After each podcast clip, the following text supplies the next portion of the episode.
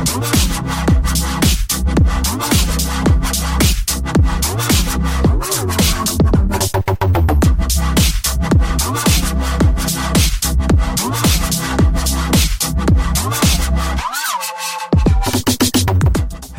everybody. Welcome to my top five games of 2020. Uh, I'm Gareth, one of the co hosts of the Game Central podcast.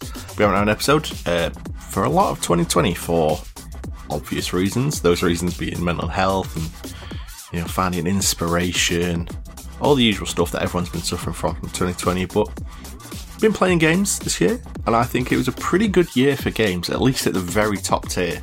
The top tier of games this year is some of the best ever. Now, there's a lot of stuff that wasn't top tier that I'm not going to get to. I'm only going to be focusing on my top five, um, which is probably for the best. We want to keep it positive. Uh, it's currently 11:55 a.m. on the 1st of January 2021 for me. So, happy New Year to you all. Um, I wanted to do this a couple of days ago, but the timing just didn't line up. And now I've got this chunk of like three hours on New Year's Day where I'm completely free so I'm just going to do it. I'm just going to talk about my top five games. Um, I'm not sure of the format of this. I just have a vague plan that I want to talk about my top five. Um, there will be no spoilers. I want to make that clear up front. Zero spoilers for these games. I know they've been talked about to death and you've probably played them all, but I'll still not be talking spoilers just for the people who haven't played the games but want to hear my thoughts on them. Maybe there'll be a spoilers discussion in future, like if Rob and Dave want to do the podcast at some point. Uh, we've talked about it this past week, but it's not set in stone. But if we want to talk about spoilers, it'll probably be with those guys. Um, yeah, like I say, I'm not sure of the format of this. I'll probably just go from five to one. But I do want to also highlight some music. You know what I'm like. Uh, every single episode of the podcast, I highlight some kind of video game music. On the uh, best soundtrack in video games this year, in my opinion, just also happens to be the best video game soundtrack I've ever heard. Um, so I'll be highlighting that throughout this episode, and that soundtrack is the Final Fantasy VII Remake. Um, even if you don't have a huge amount of nostalgia for Final Fantasy VII, you have to acknowledge that the music is fucking amazing. Uh, Nobe Uematsu, am I pronouncing that right? I haven't said his name out loud in a while. No- Nobuo Uematsu? I should have probably looked this up. Again, I'm just doing this off the top of my head. Um, his original soundtrack for Final Fantasy VII is iconic for a multitude of reasons, and the remake not only takes those songs and makes them like orchestral and grand, it also remixes a bunch of the tracks in interesting ways. It redoes some of the old music in a new way that brings new elements to it. There's also new music there are areas in the game where the music it's the same song, but it changes styles depending on where you are in the level. It honestly, when I watch people playing this game on Twitch or in YouTube videos or what have you, just hearing the music makes me want to play the game again, which is a very unique trait for a game to have. The music is unbelievable. It's the best soundtrack to a game I've ever heard. Um, so I will be featuring some of that music throughout this. Again, I don't know how. Maybe I'll put it in between each entry. Maybe I'll just wait in between two and then put some music in there. I haven't thought this all the way through. Um, so, 2020's done. Let's talk about the games. My number five for 2020 is Tony Hawk's Pro Skater 1 and 2.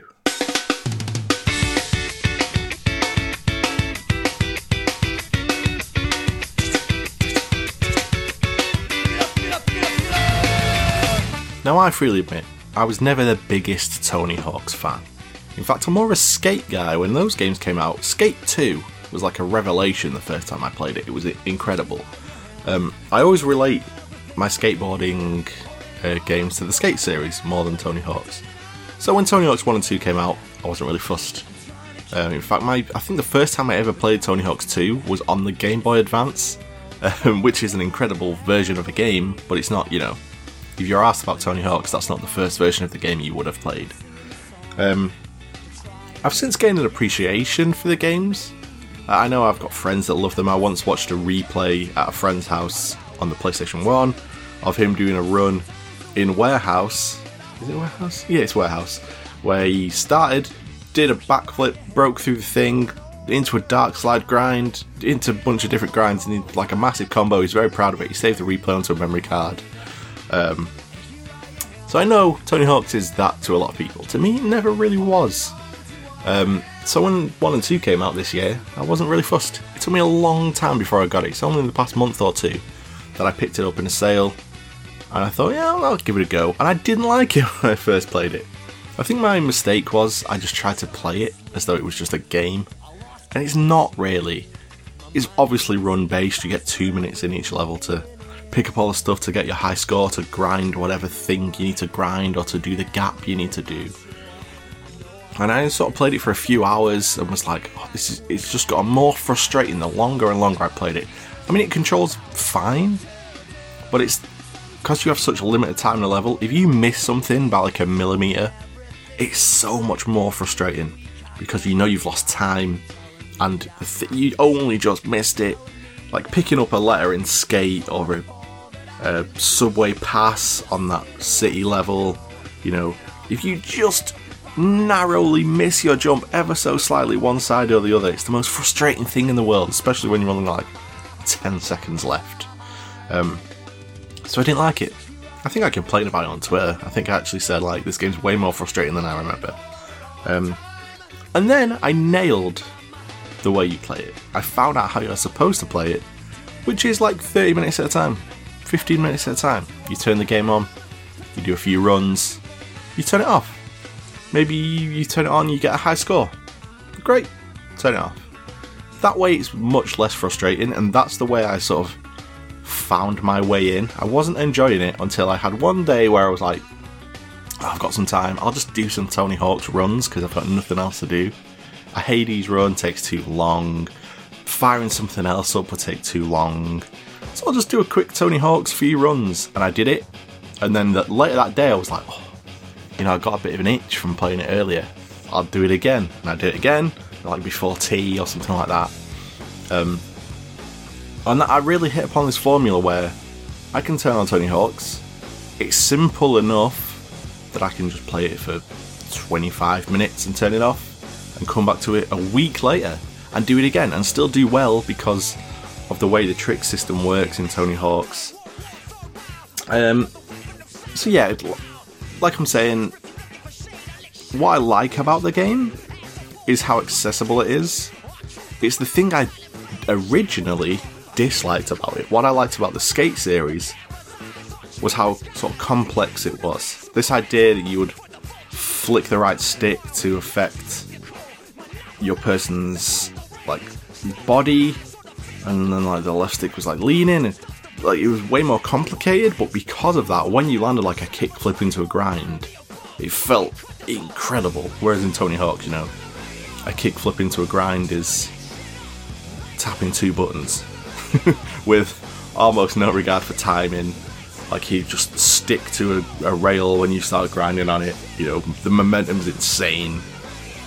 Um, but I've, I've found an appreciation for that this year. I think because of that sort of um, 15 20 minute spurt way of playing it really it grabbed me to the point where you know i'll just be sat around and maybe i'm watching like a youtube video or something. And then after it finishes i'm like oh i'll do 20 minutes of tony hawk's right now. Just fire it up pound out a few runs. If they go shit who cares? It's fucking 20 minutes. You know if they go well cool i might do this again later so it's really uh, I really wish I had come to it earlier in the year because of that.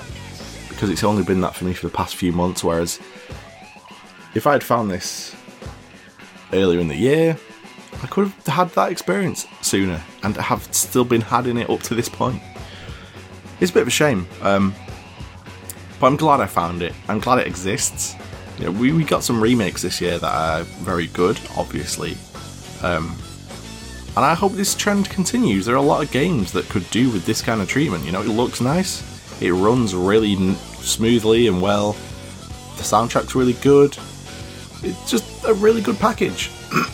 if there were other games that were released in this fashion, literally just go to the main menu, pick whether you want Tony Hawk's 1 or 2, and just fucking go.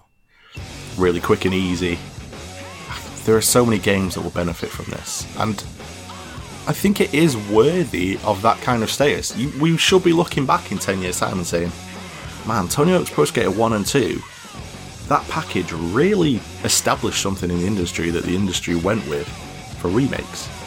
I think it it deserves to be looked back at that way. So I think a very deserving top five place in my list. Even as somebody who wasn't a big fan of Tony Hawk's, I think these remakes do such a good job of making everything that was good about Tony Hawk's very obvious.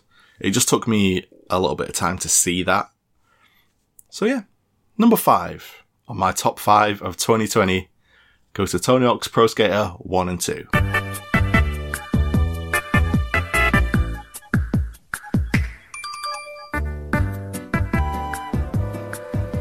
This seems like as good a place as any for some uh, video game music. So, again, this is from the uh, soundtrack to Final Fantasy VII's remake. I think this track is a really, really good example of the way the game takes classic themes and plays with them. Um, this is the battle theme, which every fucker knows from Final Fantasy, but it's a new composition. It's a new way of getting into uh, the song, and the song evolves as the uh, boss fight that you hear it in takes place. So it's it's a really good example of the soundtrack doing everything that it's great at doing. So from the soundtrack to the Final Fantasy VII remake, this is called The Arsenal.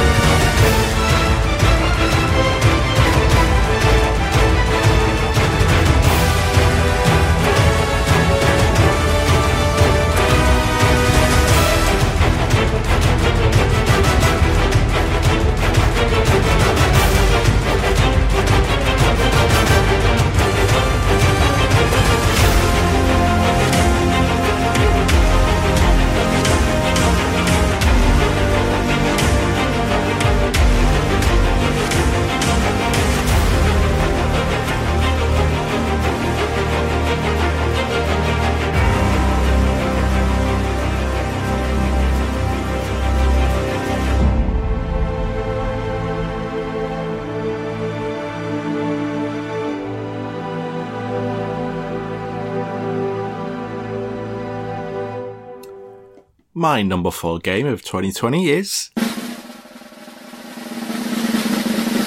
Animal Crossing New Horizons.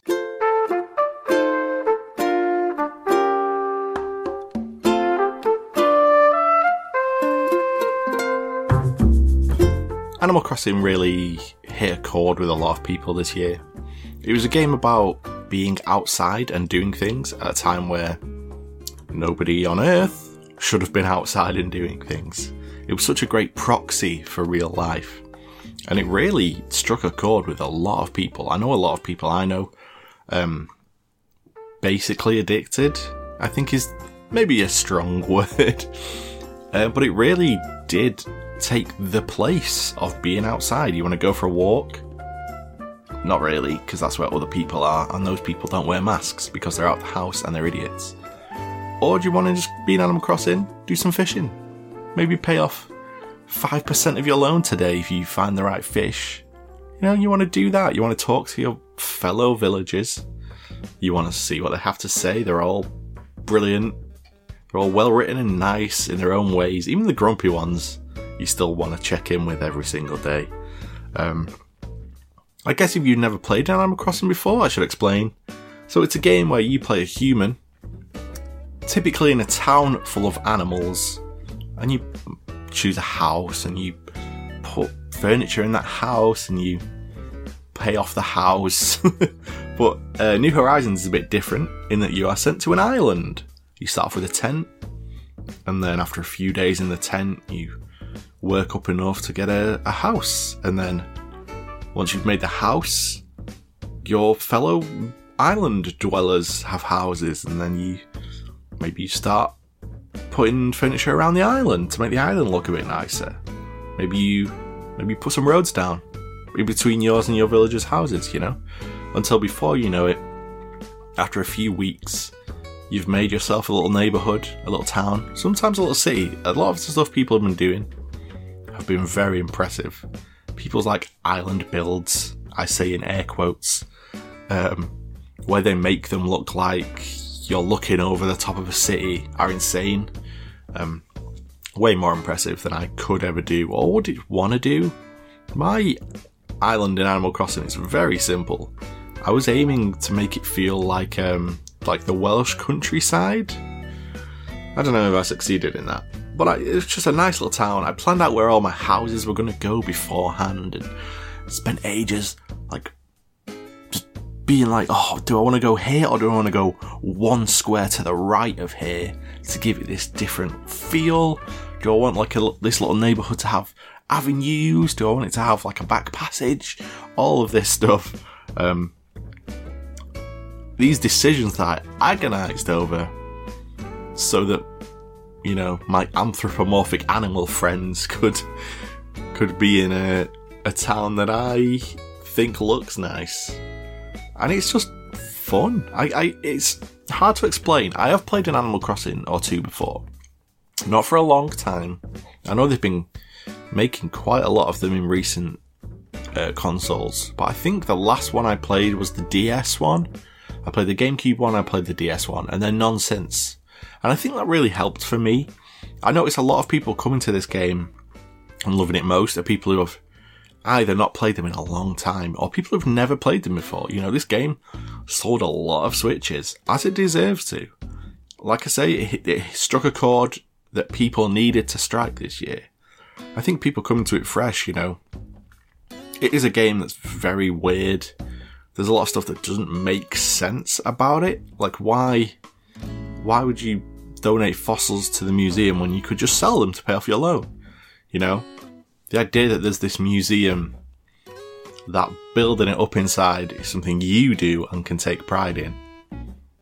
Like as somebody who's just playing games like an hour a day, who's bought a Switch because there was a pandemic on, why would you give a shit about that? But it, it's one of those games that, despite its weirdness that it's always had, uh, it really draws you in. It's just so charming. Everything about it, the way the animals talk, to the things they say, is very well written. Which is, you know, Nintendo are obviously incredibly talented at making games. You wouldn't necessarily say their writing was the best a lot of the time. I understand that new Paper Mario actually has really good writing. Uh, actually, maybe I'm full of shit, but it's definitely not the first thing I think of when I think of Nintendo games. I think of the gameplay. I think of the art style and direction. I don't think of the writing, but it's actually incredibly solid in Animal Crossing. There are characters that I genuinely like, uh, and they're just a chipmunk in a dress. I think it deserves a lot of credit for that, you know? Not every company can pull this off. Nintendo has an inherent charm to it, and they managed to bring it to Animal Crossing. And the timing of everything. I mean, nobody wants a pandemic, right? But I'm sure when Nintendo saw this pandemic coming, they were like, fuck, we're going to sell a lot of Animal Crossing guys. Oh, shit. and deservedly so. They keep updating the game. Unfortunately, I fell off in recent months just because it's so much upkeep. I logged on it uh, like a week or two ago, I want to say, when there was just roaches everywhere and my fucking island had weeds. And everybody I spoke to was like, oh, I haven't seen you in a few months. Oh, it's like, oh, now I feel bad. Um, so, you know, they did Christmas stuff and New Year's stuff, and I haven't seen it because it's just so much effort just to get back in. But the multiplayer is really good. I think that's the last thing I logged on for was somebody was having like a quote unquote party on their island. I just logged on, went to the airport, flew to their island, hung out with them for a while on their island.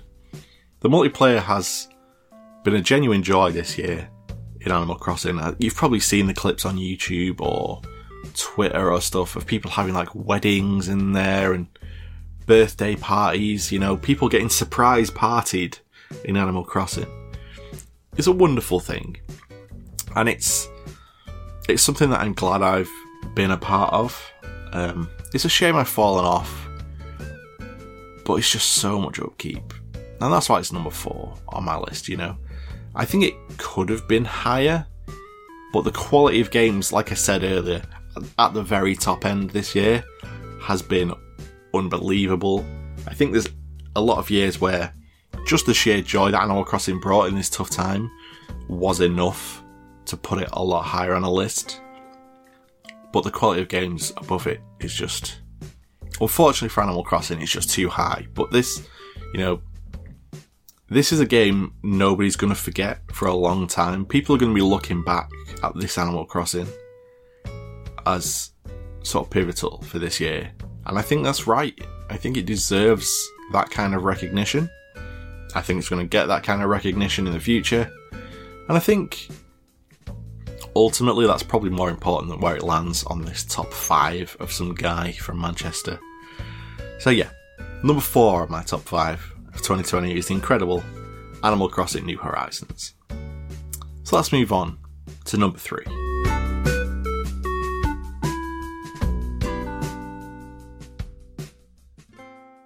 My game for third place of 2020 is the Final Fantasy VII Remake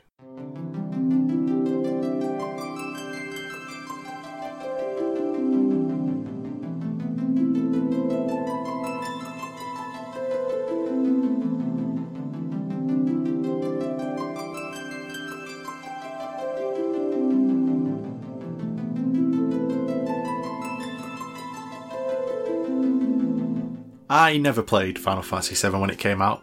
Uh, in fact, I didn't even have a PlayStation. Now, it wasn't until much later that I came to Final Fantasy VII. A friend of mine said to me, Have you ever played Final Fantasy VII? And I was like, No, I never had a PlayStation. And he was like, Well, there's this film, Advent Children. Do you want to watch it? I was like, Yeah, I like video games. A, a film based on a video game, that sounds cool. Um, I watched Advent Children with him, and it was cool. People with swords flying around, doing cool actiony shit. It was alright. There were CGI women in it, and I was a young teenager, and I was like, ooh, women. That's nice. Um, so then after that, I played it on an emulator, and it was good. Final Fantasy VII was good. Um, you know, skip forward 15 years. Final Fantasy VII Remake's coming out. It just so happens to drop at a point in the year where I had fuck all else to do, so I was like, you know what? I'm just gonna buy it. I'm just gonna, even though I don't have that much nostalgia for Final Fantasy VII, I'm just gonna buy the remake and see how I, how I like it. Uh, bought the remake digitally on the PlayStation, downloaded it, started playing it, and instantly, instantly washed over with nostalgia that I didn't think was there. I did play Final Fantasy VII on an emulator once, didn't even get all the way to the end on it. And yet, still, as soon as I started playing this game, nostalgia, things rushing back to me that I didn't realise were in the back of my brain somewhere that I actually treasured. Um, it's kind of insane that the game can bring that out of somebody who doesn't even have it. it's just so well made. So much care went into this game. I think the worry before it came out was probably that it was just a cash grab. You know, PlayStation have had this print money button for years that they've never pressed, which is remake Final Fantasy VII. I think was it PlayStation 3, the tech demo they showed was like, look what the intro to Final Fantasy VII might be if we made it on the PlayStation 3. And then it never fucking did. Um, so they've had this in their back pocket the whole time, which would lead you to believe when it did come out, it would just be some merciless cash grab that no one gave a fuck about, they just wanted the money. But no. This thing is made with an unbelievable level of care and detail that I never would have expected. Places like Wall Market, or as like where's the the slums, Sector Seven slums, are just there's so much going on, like way more than they needed to do. Every little nook and cranny you look in, there's something interesting, or that's a reference to Final Fantasy VII, or that is a part of the world that people who were like mega fans of Final Fantasy VII will have wanted to see. The game, it's been made by people who knew what fans of Final Fantasy VII would want. I've already mentioned the music, the best soundtrack I've ever heard to a video game. Every fucking song that comes on, you're like, holy shit, the music in this game. You know, repeat that over the like 30 hours that you play every few hours you're like, oh my god, the fucking music in this game is incredible. Orchestrated versions, fucking Euro club track versions, remixes of classic themes. It's just incredible. Every single new track is a joy. And part of the joy of playing the game is hearing those tracks. Um, I think I said it earlier. I apologize if I didn't. Like I said, you know, this isn't very planned out. Um, but like when I watch YouTube videos or Twitch streams of people playing the game, just hearing the music is enough for me to be like, oh, I want to play that bit again. Just, you know, because the experience of playing it again with that music for the first time. Uh, yeah, I, I, I loved this game and I didn't expect to. Like I said, I wasn't a big nostalgia guy uh, for Final Fantasy VII. I never had a PlayStation 1. Uh, I never played the original, apart from on an emulator, and I didn't even complete the game. Um,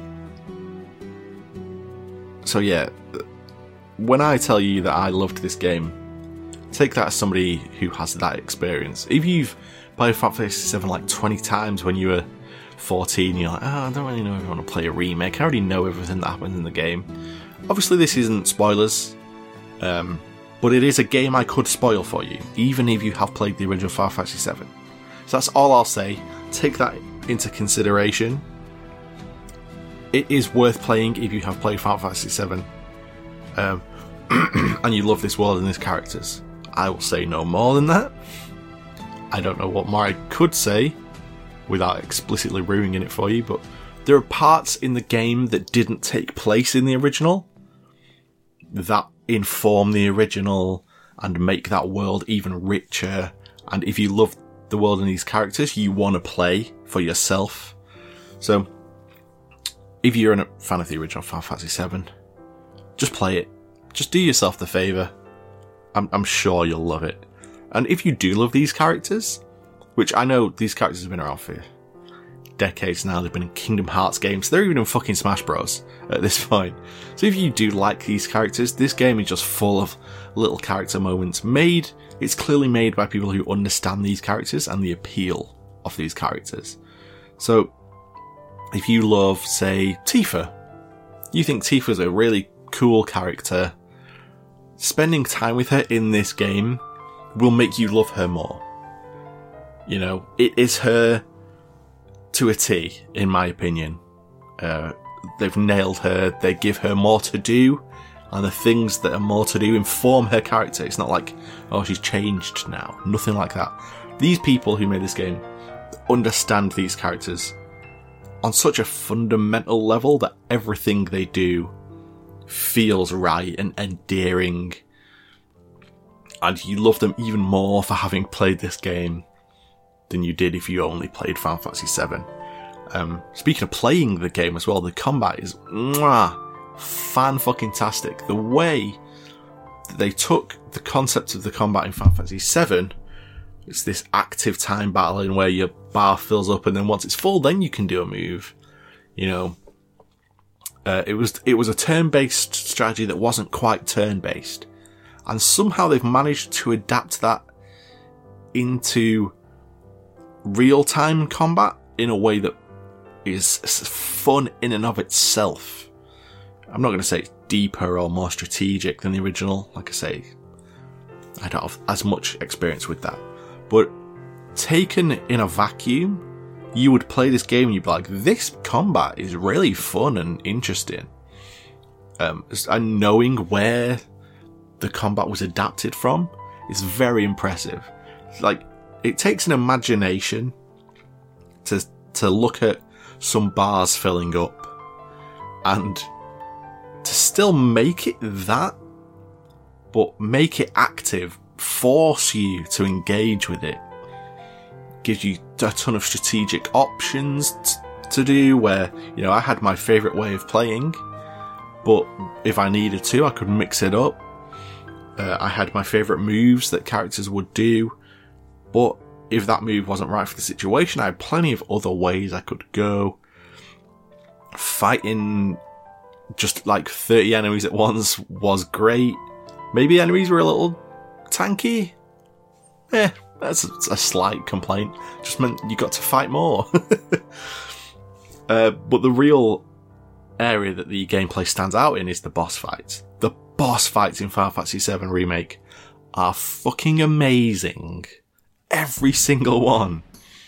Like, they all stand out in their own ways. Even just a fight against what looks like it will be a generic big robot stands out because all these bosses have a billion health and every fight feels epic because of that. And when I say a billion health, that's not a bad thing. I know a lot of games will be like, oh, this boss is just a bullet sponge, and then it one hit kills you.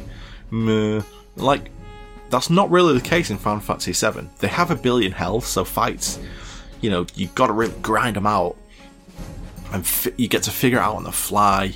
But the bosses don't really have that sort of one hit kill thing. So, you know, as you're gradually wearing them down, you know, you're grinding out your victory against this boss. They're also grinding you down. You know, you'll have to use heals multiple times during a fight. You might have to pop some items, you might have to pop a phoenix down.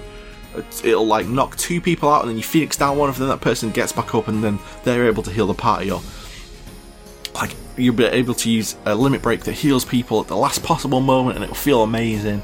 I don't think I died during a boss fight in Final Fantasy VII, but I always felt like it was a challenge, which is so tough to do. You know, how many games have you played where you're in a really close fight and then you die and then you restart and just it doesn't feel as epic when you restart, right? Because now you know well, if I die, I just restart the fight. Like, there's no consequence here.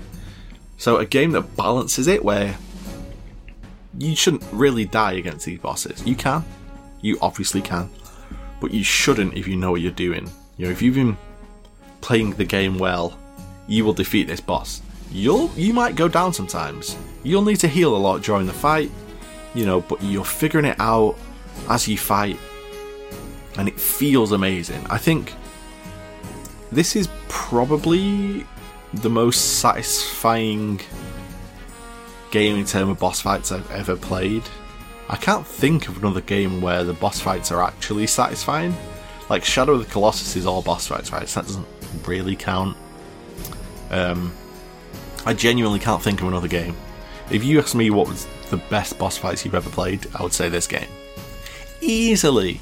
Fucking easily. It ain't even close, motherfucker. There's so many fights where I can recall specific moments of like, this boss was charging this up, and then I figured out that there's this bit of the level where if I can get my characters in here, then they won't get hit, and then I need to attack that thing first. Uh, I'll get this guy to do that, and then I need this person to charge up to their next skill, so I'll, I'll take control of them and have them attack, even though their attack isn't that great. Because um, I have to be proactive in fights. You have to have your characters attacking in order to cast stuff like heals or defensive spells, which means you're always doing something. You know, you can't really hang back and wait. And because of that, the gameplay never feels boring. Every bit of combat is interesting in its own way. The materia system is as complex as it ever was. Um, characters, top tier. Story, fantastic. As I, will say it again, if you've played Final Fantasy VII the original and you're like, well, I just don't know if the remake really, really appeals to me, you should just play it. You should just play it.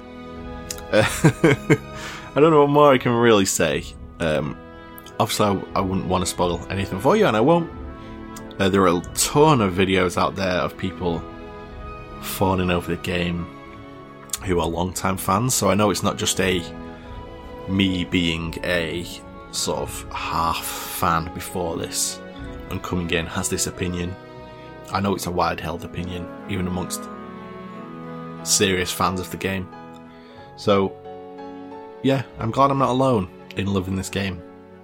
And the music, man, the music. I, I cannot emphasize enough how this is genuinely the best video game soundtrack I have ever heard. I'm only 32, right?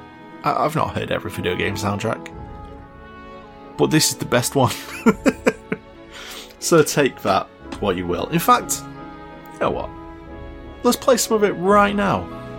The soundtrack to Final Fantasy VII is filled with classic songs. Um, let's just play one of the most classics, uh, re-recorded, reimagined, re-whatevered for this game. Uh, I'm going to play for you now Aerith's theme.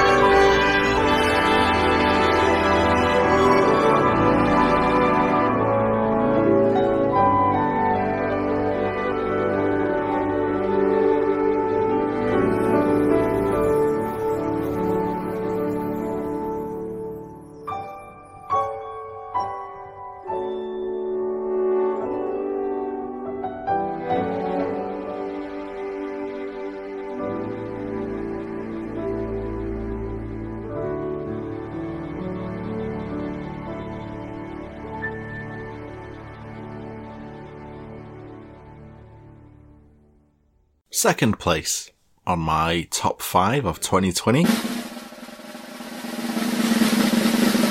is Hades.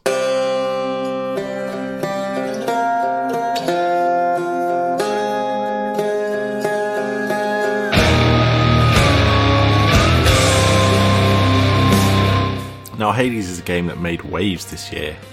Um, this was kind of that indie game that every year kind of has that sits amongst the AAA titles and deserves its place. Uh, only Hades is better than that. Hades could easily be number one on this list if number one wasn't what it was. Um, but Hades, for me, does something that I didn't think it could do, which is it makes me like other games I have liked less.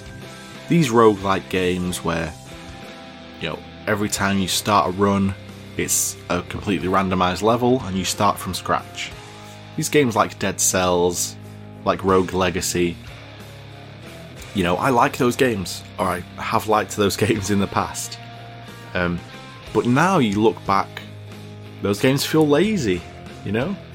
What Hades does is every single run, whether you do well or you do badly, you get something out of it. You come back to the main hub, and there are characters to talk to. And you talk to them, and they give you incredibly well written dialogue that forwards the plot and forwards your opinion of them. And there's stuff to do in the hub. You can get new materials, you can trade some of materials out. There's plenty of little mini quests you can do there. Um, and then you start another run. Maybe that run goes really, really well. You come back to the hub, and there's more to talk to. Every single person you talk to has brand new dialogue. I play the game. Let me actually, I'm going to actually click on Steam right now. And I'm going to tell you how much time I've put into Hades. Uh, like to the minute. and I, I'm not a person who leaves a game on and walks off. So, Hades, playtime 84.1 hours. And I feel pretty confident in saying I've scarcely seen a repeated line of dialogue in 84 hours. It's only in the past few hours that I feel like, you know, I've obviously 84 hours. I've basically completed the game at this point. A long time ago. There's still some stuff I need to clean up in terms of getting every single achievement. But I completed the game a long time ago and I've only recently started seeing repeat dialogue. I'm still seeing new dialogue, but it took about 80 hours for the game to run out. I don't know how Supergiant Games wrote that much dialogue. For a roguelike, it doesn't really make sense. The gameplay is really, really good on its own. They didn't really need to do this.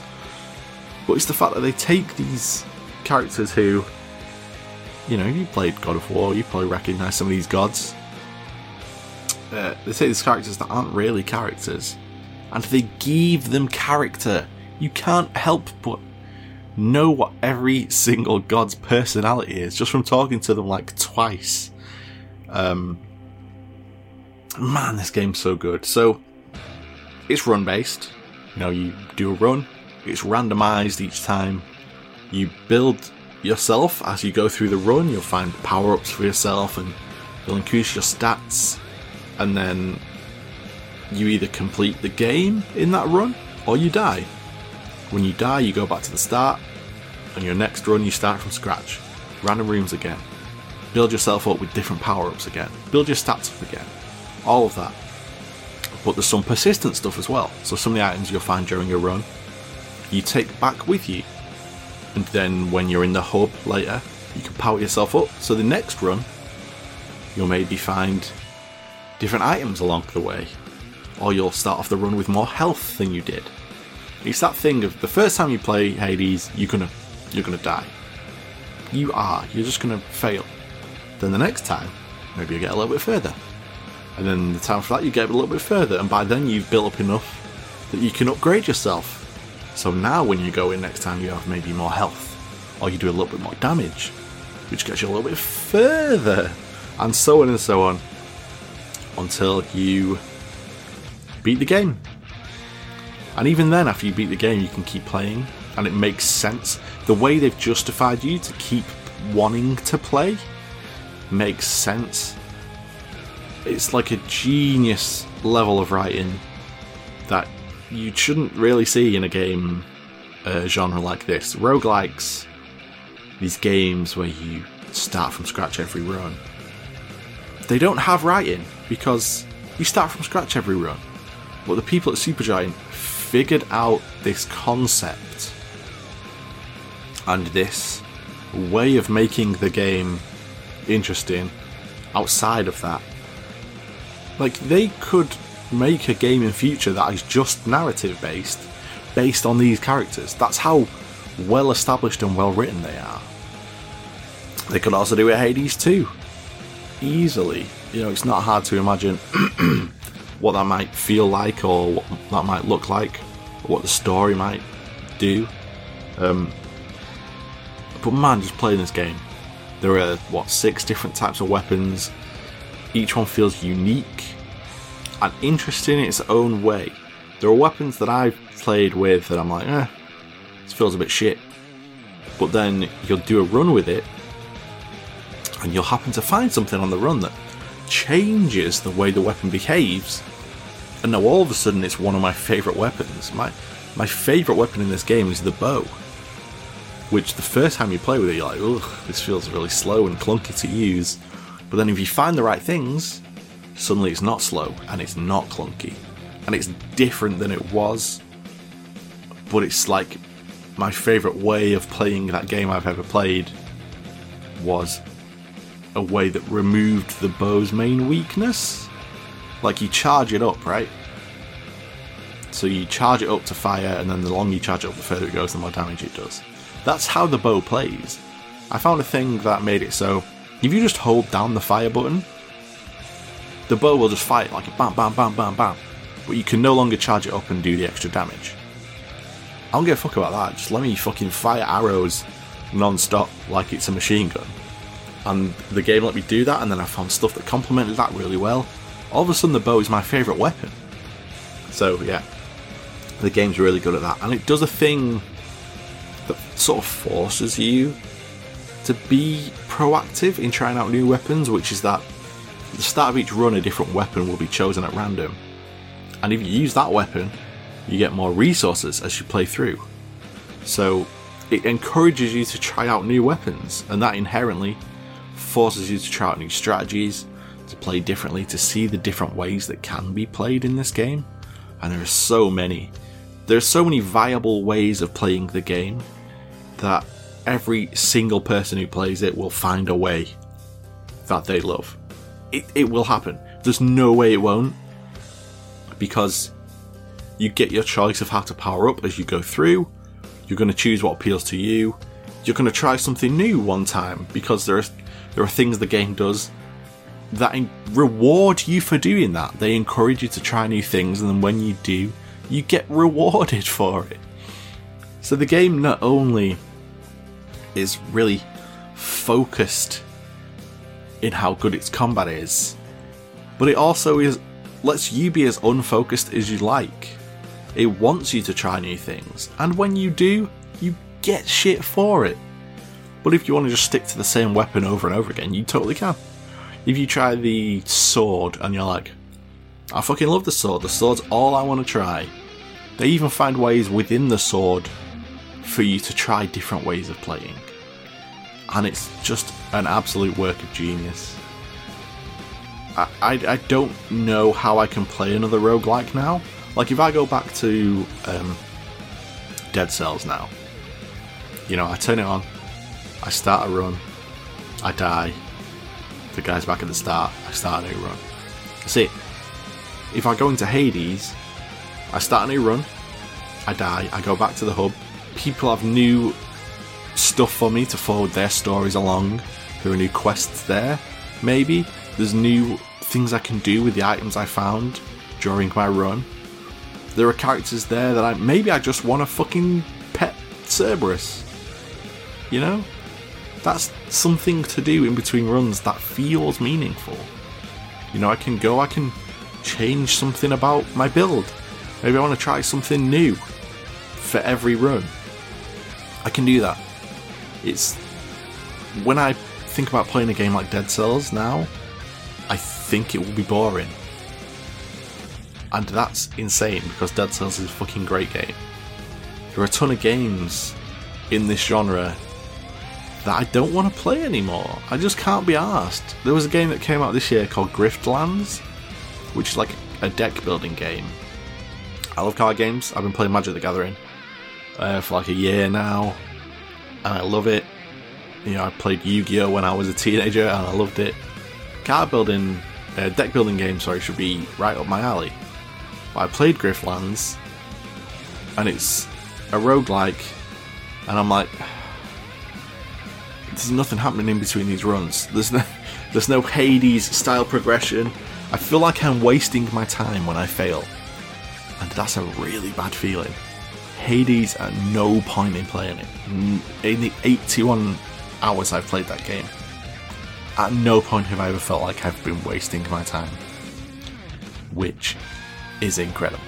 The game is fantastic. If you still haven't played it yet, it's like less than 20 quid. I have 80 hours in it, and I'm gonna play it as long as it takes me to unlock everything, to see everything, because it's just so much fun to play. And I think this game could easily be the game of the year. I know a lot of people who think it is, and I can't disagree with any of their points. The only thing keeping this from the number one slot really is like in my opinion a masterpiece so it's like if it's not going to be a literal masterpiece you're not going to buy it ah oh, come on this game is in any other year this would be the game of the year. And it deserves it. It's fucking fantastic. The music's good as well. The music's very good. Um, so without further ado let's move on to number one.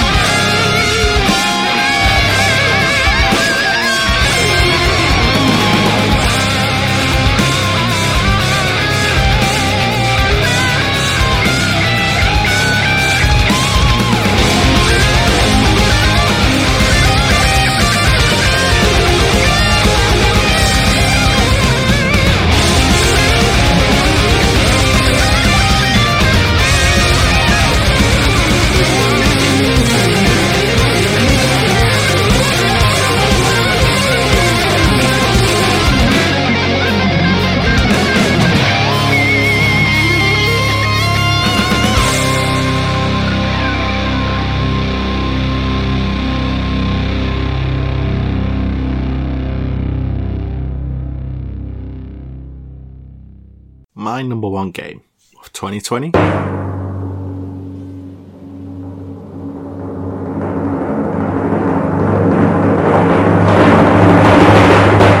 is The Last of Us Part 2.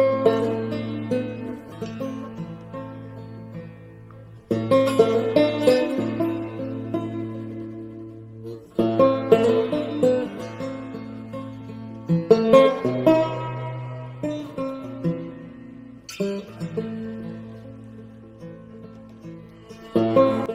Last of Us Part 2 um, was, for some reason, a source of controversy this year. Um, I must confess, I'm still not 100% sure why.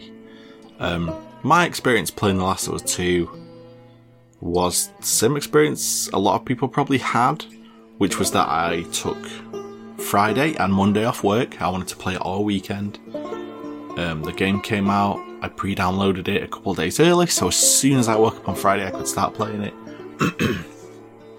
I played it all day Friday, all day Saturday, and on Sunday I played it until I completed it, avoiding social media the entire time. I didn't want even the vaguest slight chance of anything being spoiled for me, because I've been looking forward to the game for so long.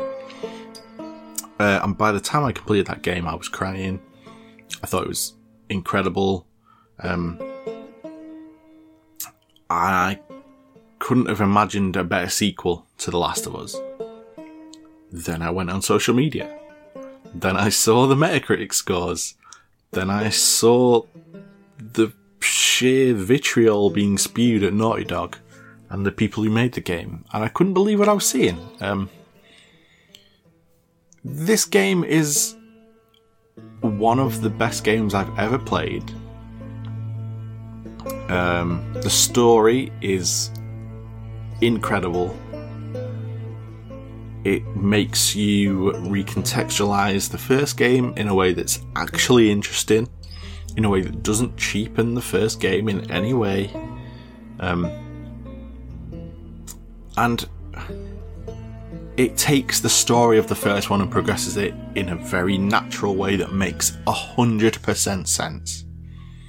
A lot of the complaints that I've seen don't track at all. Um, I see a lot of people saying, well, this isn't how such and such a person would react. This isn't how such and such a thing would go. Um, yeah, it is. like I I see some complaints and I'm like, I could see why you would complain about that. But it's like it's very obviously there for a reason, you know? Um there are a lot of things people have said that I just straight up don't see. Um I, have to keep this very vague because of the lack of spoilers. I will talk about the game uh, in a moment, but maybe this makes zero sense because I'm talking about the story without spoiling any of it. Uh, but people have complaints about that game. That, for me, somebody who played the game completely devoid of spoilers, I know the game leaked early, or at least some of the story stuff leaked early. I have managed to avoid all of that, which thank fuck I did. Um, I love going into things on spoil. Spoilers are like my least favourite thing in the world. I will literally remove somebody from my life if they spoil something. so yeah, I, playing The Last of Us 2 with zero idea what was coming. It all flows. It all makes sense. Um, the way characters act is perfect, in my opinion. And, you know, it's written by the same person who wrote the first one. They're his characters. The way they react is the way they would always have reacted because he fucking wrote them. How hard is that to understand? People are fucking idiots, man. I've seen so many complaints about this game. But I don't think I've seen a single one of them that I think is good in any way. the, the complaints I've seen are all petty or very easily dismissed. Um, the type of person that's complaining about the game largely is the type of person you wouldn't ever want to actually have a conversation with in real life. Uh, I can have conversations with people who disagree with me all day, but it's the way they disagree that's like, ugh. Do you have any real friends, mate? Because it doesn't seem like anyone would want to hang out with you. Um, so yeah, for me, ha- went in blind played it in a vacuum, came out the other side thinking it was a masterpiece, and shocked at the reaction. The good news is, since then, since that vocal minority started whinging about it on release week, as more and more people have played it, as more and more people have completed it, you know, this is like a 30 plus hour game. You couldn't have completed it as quickly as I did without doing what I did, which was, you know, take the Friday off work, Play all day Friday. Play all day Saturday. Play all day Sunday. I even had Monday off. I was planning to play all day Monday if I had to, to complete it as well. Um, so there are a lot of people who will have taken a week or two to complete the game. And as those people started completing it and rolling in, you start to see the consensus change a lot towards the game. You know, to the point where it's won a lot of awards for Game of the Year now. Uh, it won the Game of the Year at the Game Awards. It got through to like the final of the um, Player's Choice, which you know people would lead you to believe that most people don't actually like the game. Most people think it's bad. Really? Because it seems like on popular votes it's doing really fucking well. You fucking cunt. Ugh, I hate so many people I've seen act like their opinion on the game is like, Well, actually, the majority of the people feel the same. It's like, well, no, they don't because the game sold like a bajillion copies and it has like tens of thousands of bad reviews on Metacritic. Like, that's your metric, really? Like, 1.2% maybe of people disliked it. The rest of us, you know, we just loved the game and then moved on. That's what most people do, it turns out. Most people don't leave a product review on Amazon, no matter how much they email you asking, so, you know those socks you bought two weeks ago? Could you leave us a review just letting us know how you. No, Amazon. No, I'm not going to do that. Unless there's like four holes in them when I open them, then you're damn sure I'm going to leave a fucking one star review. But if it's like a good coat that I've worn for six weeks and is still good, I'm not going to leave a five star review saying, yeah, the coat was good. I wore it for six weeks, even though that would be so helpful to people. It's just not my natural inclination. It's not a lot of people's. Because, you know, you can see the product on Amazon that has 14,000 reviews. You know, you know it sold 1,000 times that many pieces of product to get that many reviews. Um, so the game itself. The game plays similarly to The Last of Us 1. You know, there's a focus on stealth because the engagements. If you just have a fight with some enemies, you know, it only takes like a few shots to kill you. That was one of the main things about The Last of Us 1, which was so revolutionary, was that like you got into a fight with like four enemies. That shit was scary. They could destroy you if you made a wrong move. The Last of Us 2 takes that concept and sticks with it, but it makes uh, your character more of a badass, I would say. So you can do more stuff in combat, you have more options. Um, you even have options within your weapons, so like now the bow, you can craft different types of arrows for it, which means you're sort of making choices on the fly um, a lot more. Stealth is uh, a much bigger deal I'm bad at it. there are a lot of times where being stealthy here would have been great, but instead, because I'm shit at it, I have to fight my way out and I come out with like a sliver of health and like only just surviving. Um, but the gameplay is really tight and nice. Uh, it's difficult. It's a tough game. Even playing it on just the normal difficulty is very tough. But it's so much fun, man. Like, I can see why speedrunners find it hard to go back to The Last of Us 1 now because the gameplay in that game. I saw a quote from somebody uh, recently. I can't remember who said it. They said, Going back to Last of Us 1 now, The Last of Us 1 feels like a demo. And The Last of Us 2 is like the final game, you know. Um, you can crawl on the ground, you can crawl under cars, you can aim while you're crawling under the car. You've probably seen the trailer from years ago now, where Ellie's under the car and she's like aiming where the person's head's gonna be, and the person puts their head down and goes, and then she gets shot in the face. It's so cool. Um, the types of enemies in the game, uh, fairly limited. You know, there's people with guns, people without guns, uh, and they all behave fairly similarly. But the thing that's interesting is the characterization of those enemies. Um, again, no spoilers, don't worry. I'm not going to spoil anything for you. I'm not going to tell you what type of enemies to expect. But to needless to say, there are factions, and you'll be fighting against multiple of them as the game progresses, and each one feels different. Even though, th- thinking about it, they don't react that differently, but like the ways you fight them feel different because of the places those factions exist. That's as vague as I can be. Um, I think people who have played the game will know what I mean by that. Um, there are so many moments in the game that I will look back on for years as iconic moments. The story goes places that I didn't want it to go, but in a good way.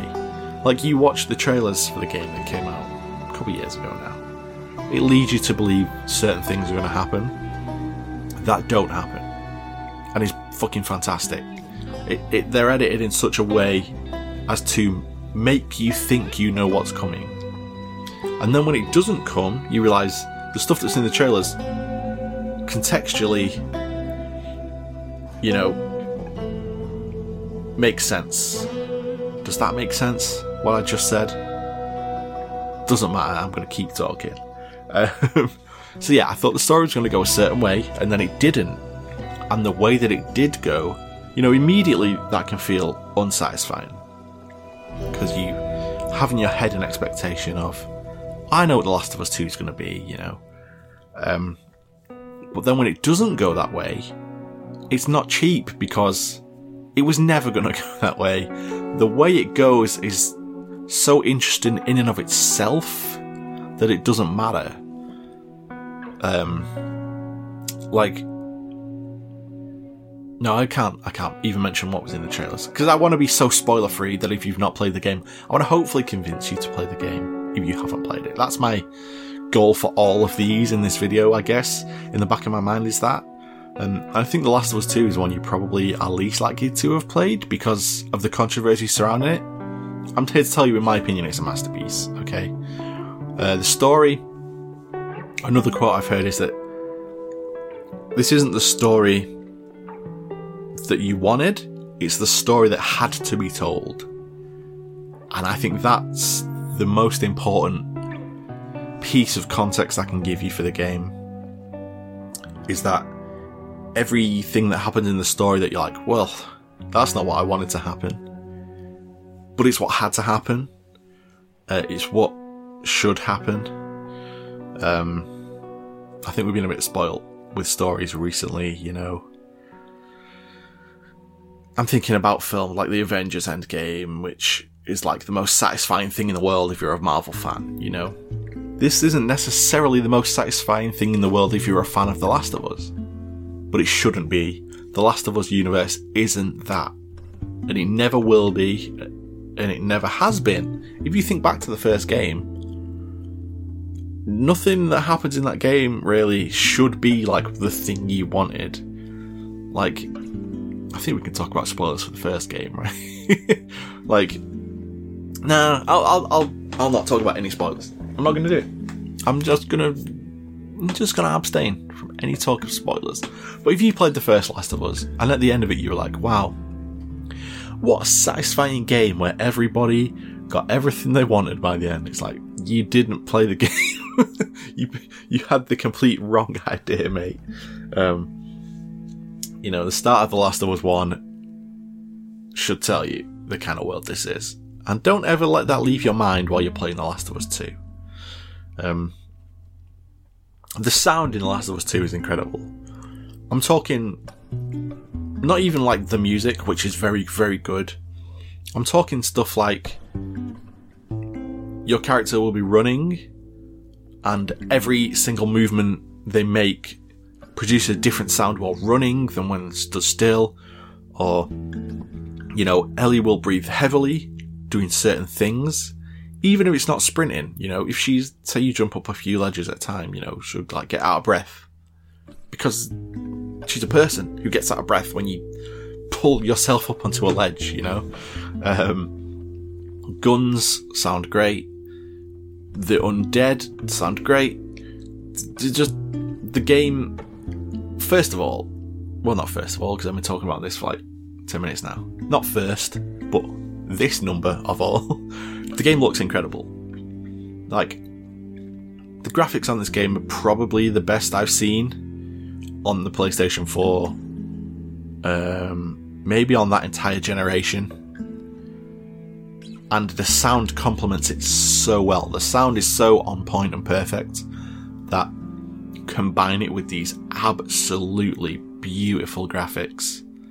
The game just feels like it's been presented immaculately even if you hate the story, I don't know how you can say the game isn't still at least like a fucking 9 out of 10. The graphics are insane. The combat is fucking amazing. The sound is perfect. The music is top tier.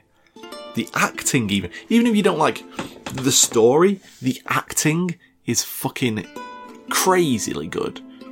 You know, Laura Bailey has been winning all the awards for her performance in this game, and it's so rightly deserved. It should be put up against TV shows and stuff like that. I, I can't believe how much stuff this game does. You know, that is a 10 out of 10 for me. Um, it just so happens that the other thing that it does that's 10 out of 10, a lot of people, well, not a lot of people, a loud minority of people disagreed with. You know, for me, it's like graphics 10 out of 10, sound 10 out of 10, music 10 out of 10. Not the best soundtrack of all time because that's Final Fantasy VII, uh, but music 10 out of 10, gameplay 10 out of 10, story 10 out of 10, performances 10 out of 10. It's like everywhere I turn in that game, I was like absorbed. You know, you there's a lot more. So you know, in the first Last of Us, everything kind of felt a bit like a corridor in terms of, you know, it's a very linear game. Some areas you're going to, you'll have to fight enemies, and it'll be quite a large area. Um, but The Last of Us Part 2 is like open fields, you know? It's like, okay, you're in a city. Just do it. Just be be in the city. Figure out figure out how to get the next bit by yourself. And it's like the size of the areas in this game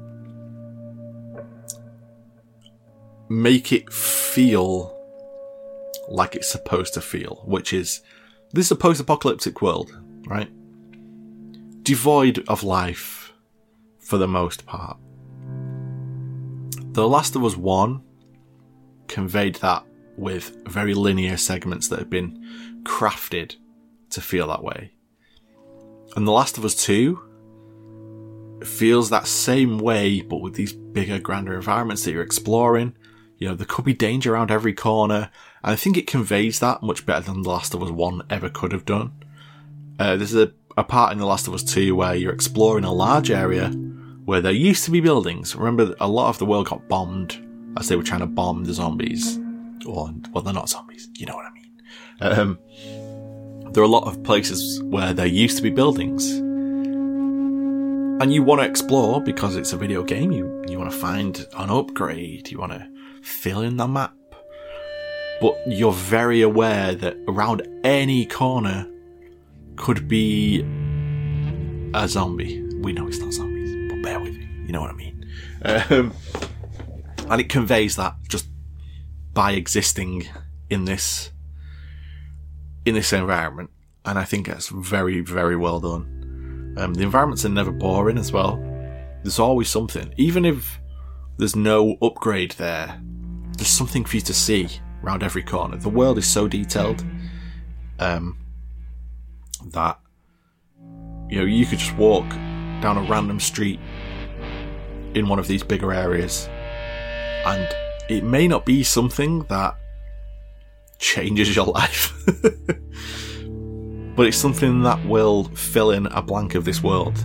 Even if you didn't know there was a blank there, it's just like, oh, I know more about this world now because of this tiny little piece of context.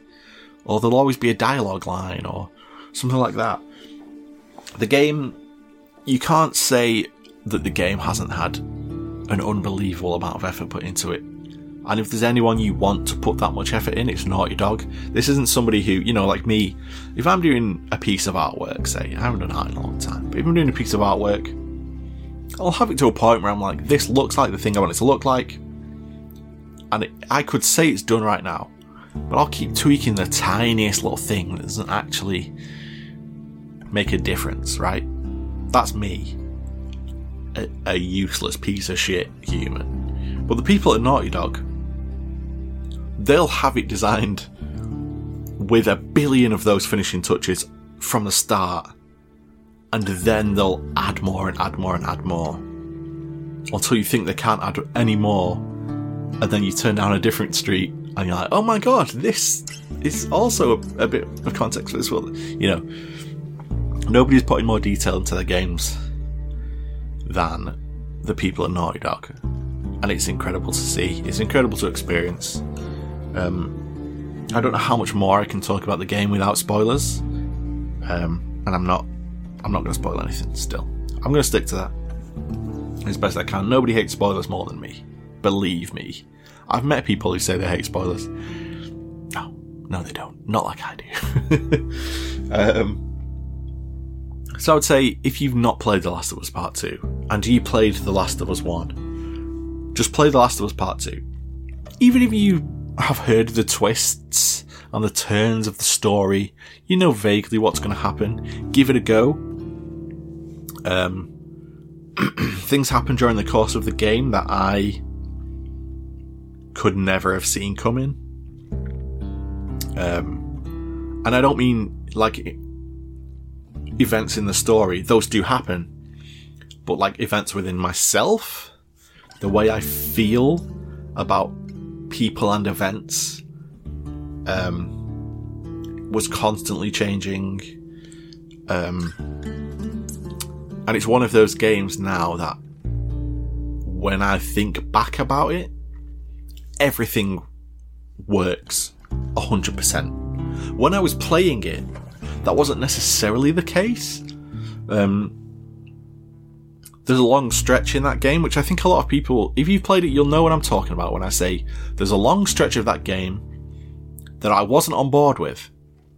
When it started, I was like, no, no, don't do this, don't do this thing. Um, but then by the by the end of the game, I was so thankful for that long stretch. It's like eight hours of game. I was so thankful for those eight hours because it made me recontextualize what I thought about something that I thought I already knew the way I felt about it, you know? No game does that. No game bothers. Games will be like, uh, here's this character who you thought you knew, but then we're gonna show you a cutscene. See, they weren't that evil. They had a family or some shit like that. You know what I mean?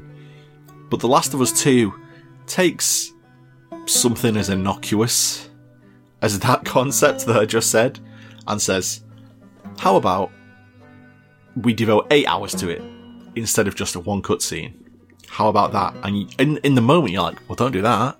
No, no, no, no, no, no, don't do this, please. No, eight hours of this, no.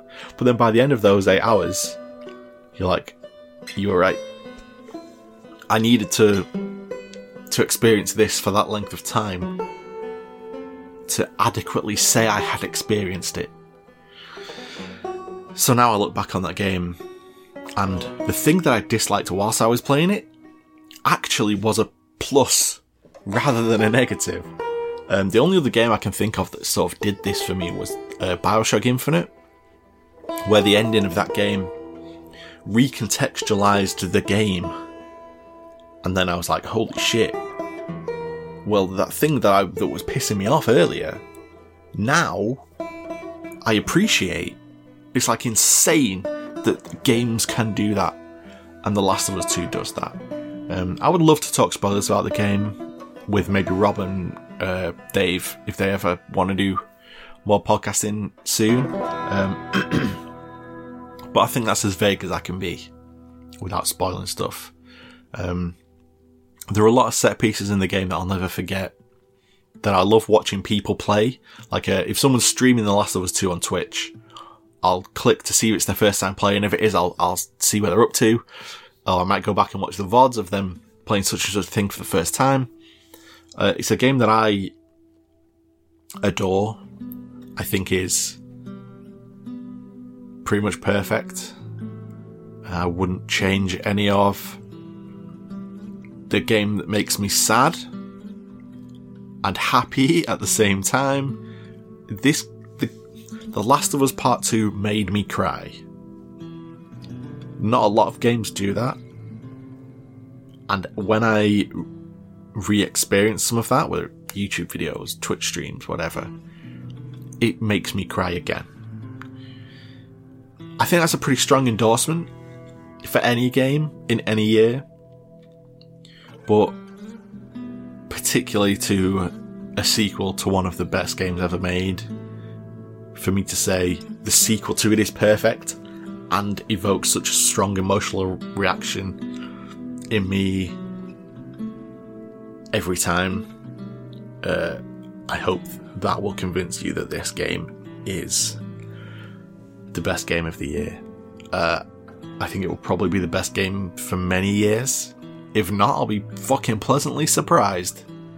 Um, but the best game of 2020 is, in my opinion, one of the best games ever made. It's a game that does something that no other game has ever done. And probably no game will try to do again because of the backlash. So, appreciate it while you can. Appreciate Naughty Dog while you can. Uh, and play The Last of Us Part 2. It's perfect.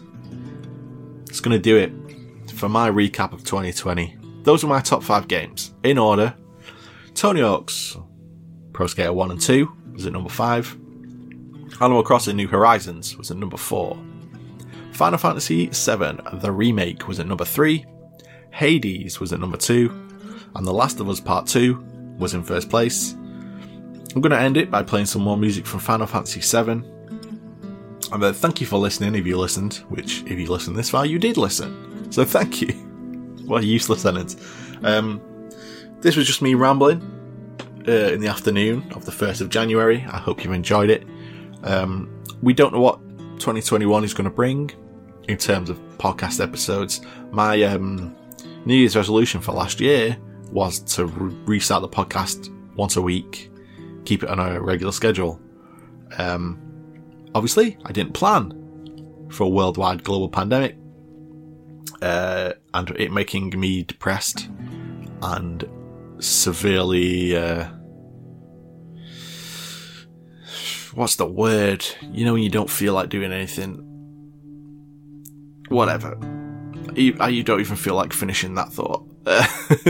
so I don't know what this year is going to bring. Hopefully, we're all a lot happier and we can pull ourselves up to doing the podcast, to being entertaining, or at least trying to be, and to bringing our opinions and fighting for them strongly, finding the energy to do all that. Hopefully, 2021 brings us that. I hope you'll be hearing from us again soon. But if not, have an incredible year. And uh, follow me on Twitter at Game Banter. Uh, come talk to me. I tweet stupid shit. I sometimes retweet wrestling or fucking obviously video game stuff or cute animals, just come and have a chat. I'd love to see you there. So that is from me, Gareth, one of the co-hosts of the Game Central podcast. I'm gonna leave you with some Final Fantasy VII Remake music now. Enjoy.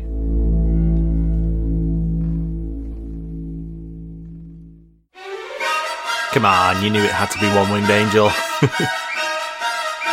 Enjoy, guys. See you later.